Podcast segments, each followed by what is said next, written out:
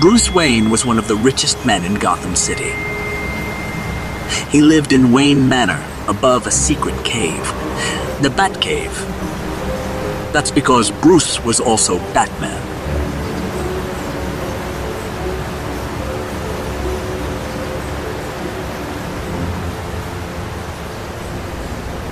It was a cold night in Gotham City. Police detectives Harvey Bullock and Renee Montoya shivered inside their squad car. They were not happy. A strange fog has covered Gotham the last three nights. The fog was very cold and thick, and every cop had to work long hours. Montoya's eyes grew wide. What was that? The ground shook. Good question. Bullock quickly wiped the window with a rag. They looked out into the soupy fog. What they saw was chilling.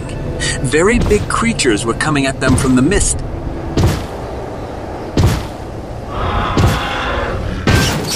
One huge beast stepped on the front of their car. It crushed the hood flat. Holy God. Bullock jumped from the car. Get out, Montoya! That thing isn't going around us! Montoya rolled out onto the cold street. She looked back to see the creature wreck her car. Then it went down the road. The two detectives rubbed their eyes. They watched the beasts disappear into the fog. The enormous creatures looked like mastodons, giant sloths and woolly mammoths, but those prehistoric creatures had been extinct for thousands of years, since the Ice Age.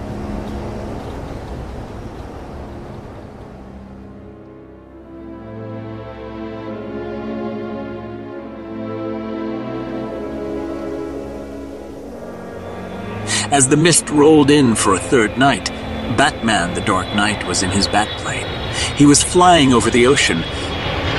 Batman knew something was wrong. He had been checking the weather satellite all day. It was always the same, clear. But this fog was not natural. The fog was coming from the east. That part of the ocean was dotted with small islands. Maybe these islands held the answer to the fog. Sure enough, on one rocky island, he spotted a huge factory. Several smokestacks poured out big clouds of thick, cold, man-made fog. The only place to land was the factory's roof. Batman turned on the landing gear and set the plane down.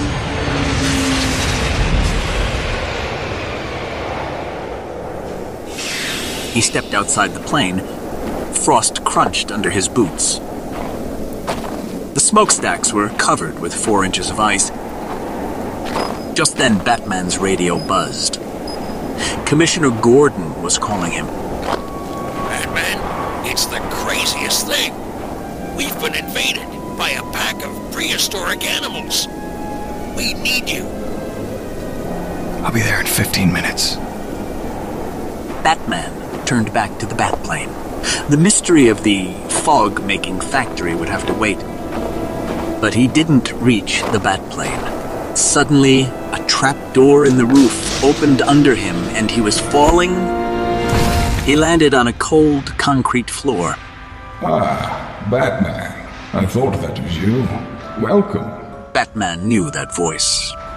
It was Mister Freeze. Batman got to his feet. What's this about, Mister Freeze? Mister Freeze was on a platform twenty feet above the ground. He looked down meanly at the Dark Knight. Revenge my old enemy for what has been done to my life. Mister Freeze was once a scientist named Doctor Victor Freeze. He did experiments in super cold temperatures trying to find a cure for his comatose wife, Nora. But a laboratory accident had changed him. He now needed to live in a special freezing cold suit. Doctor Freeze became Mister Freeze. He turned to crime to pay for his plans to turn Gotham City into an icy, frozen land. I'm sure you've heard about the strange creatures in your foggy city. Mister Freeze pushed a button on a panel. The lights inside the factory went on. I was lucky to find my prehistoric friends during a recent dig in Siberia. Ha! Batman looked around. He knew he would have to fight soon, possibly for his life, so he used this time to listen and prepare. I was digging for a special diamond, the Soul Stone. It's the last piece I need for my laser pulse ice cannon. Freeze pushed another button. Beneath him, the floor opened. A hovercraft rose to ground level. On it was a huge, dangerous-looking cannon. One blast, and Gotham City will freeze forever. He stepped onto the hovercraft. However, I didn't find the Soul Stone. Just creatures frozen for thousands of years. Now they and my freezing fog will keep the police busy while I finally get my Soul Stone. By stealing it. An excellent guess, Batman. How lucky for me, it's on display at the Gotham City Museum. Mister Freeze flipped a switch. A part of the wall to the outside opened. Batman ran after the hovercraft. Mister Freeze flipped another switch. Another part of the wall opened. Out leapt two giant, snarling creatures. Saber-toothed tigers. Farewell, Batman. Freeze steered the craft outside. The wall began to close behind him. Play nice, my pets. Now Batman was alone with the circling tigers. He stayed still. The tigers would leap at the slightest move. Batman reached slowly for his utility belt. That was all it took. A tiger roared and leaped. It hit Batman hard, knocking him backward. Batman backflipped away from the tiger's slashing claws. With his last flip, he leaped over the growling beast. The second cat was waiting. Batman was forced to kick it in the head. The tiger was briefly stunned. Then Batman ran as fast as he could toward Mister Freeze's platform. But the tigers were faster. One of them slammed him down from behind. Batman rolled onto his back as the cat slashed at him with razor-sharp claws.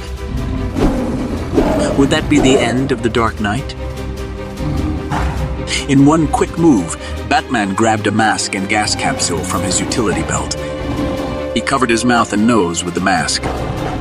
Then he threw the capsule to the floor. A thick mist rose from the capsule. The two giant cats keeled over, then passed out. The knockout gas had worked. The sleeping tigers were now as harmless as kittens. Batman climbed to the roof. Mister Freeze was way ahead of him, and Batman needed to get to the Batplane as soon as possible. Batman skidded to a stop on the icy roof. He saw that Mister Freeze had done one last thing before escaping. The Batplane's engines were frozen solid.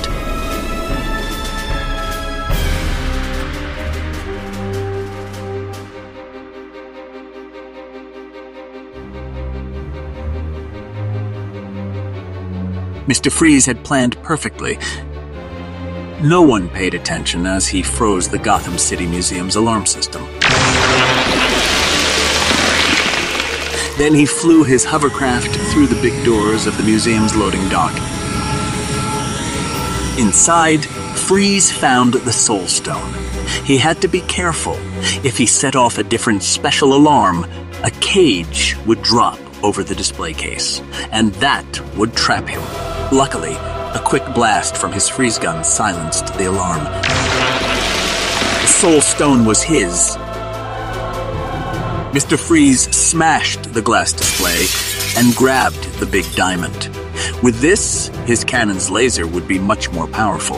Soon, Gotham City would be in ice forever.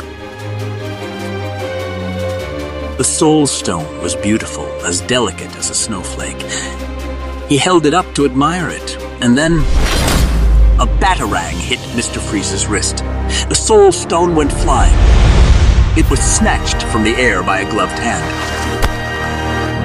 The villain was shocked to see Batman. the Dark Knight was riding one of Freeze's own woolly mammoths. I don't believe it. Batman almost smiled. There was no need to tell the villain the truth. When he saw the Batplane had been frozen, Batman had thought of another way to leave the island. Climbing into the cockpit, the Dark Knight strapped on his Batglider. Then he pulled the airplane's ejector seat lever. With a blast, he was shot straight up, high into the night sky. His Batglider wings opened. As the wind filled them, he whisked toward Gotham City. During his flight, he called his trusted aide, Alfred. Alfred, repair the barrel of sleeping gas. When he landed, Batman quickly found a fire truck. He then attached a hose to the knockout gas. Driving around town, Batman used the sleeping gas on all the giant prehistoric animals. Before long, they were snoozing peacefully in the street. He found the last mammoth outside the Gotham Museum, but his knockout gas was gone. Luckily, as millionaire Bruce Wayne, Batman had ridden elephants many times on a safari in India. Batman rode the huge beast into the museum, and that's when he met up again with Mister Freeze. But Mister Freeze didn't even wait for an answer. He raised his freeze gun and growled.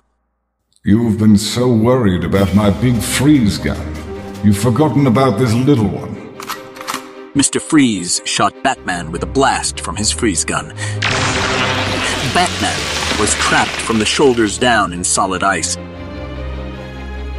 He fell to the floor at the mammoth's feet. The Soul Stone dropped to the ground.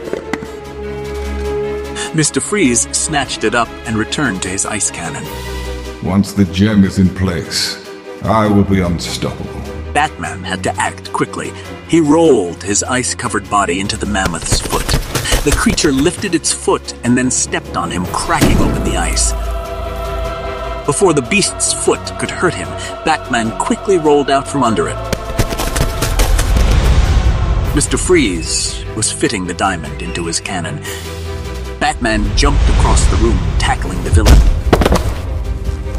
The startled Mister Freeze struggled as Batman quickly tied him with his batrope.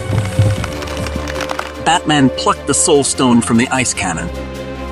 Freeze's plot was over.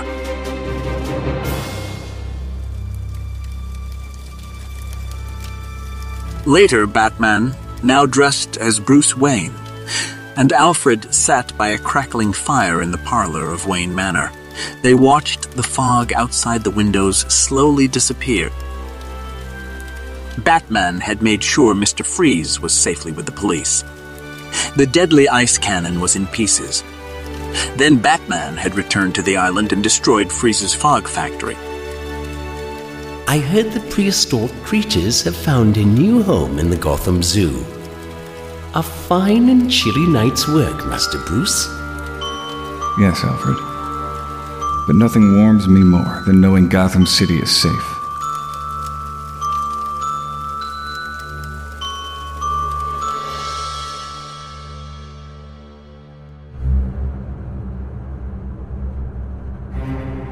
This audio drama is produced by Newverse Creative and features the voice talents of Brett Solferino, Ken Ormiston, Erin Rementer, and Jacob L. Skrapka. This audio drama is based on a short story written by Jesse Leon McCann and was adapted, directed, and edited by Tim Maxwell. Batman created by Bob Kane with Bill Finger. Based on characters appearing in D C Comics.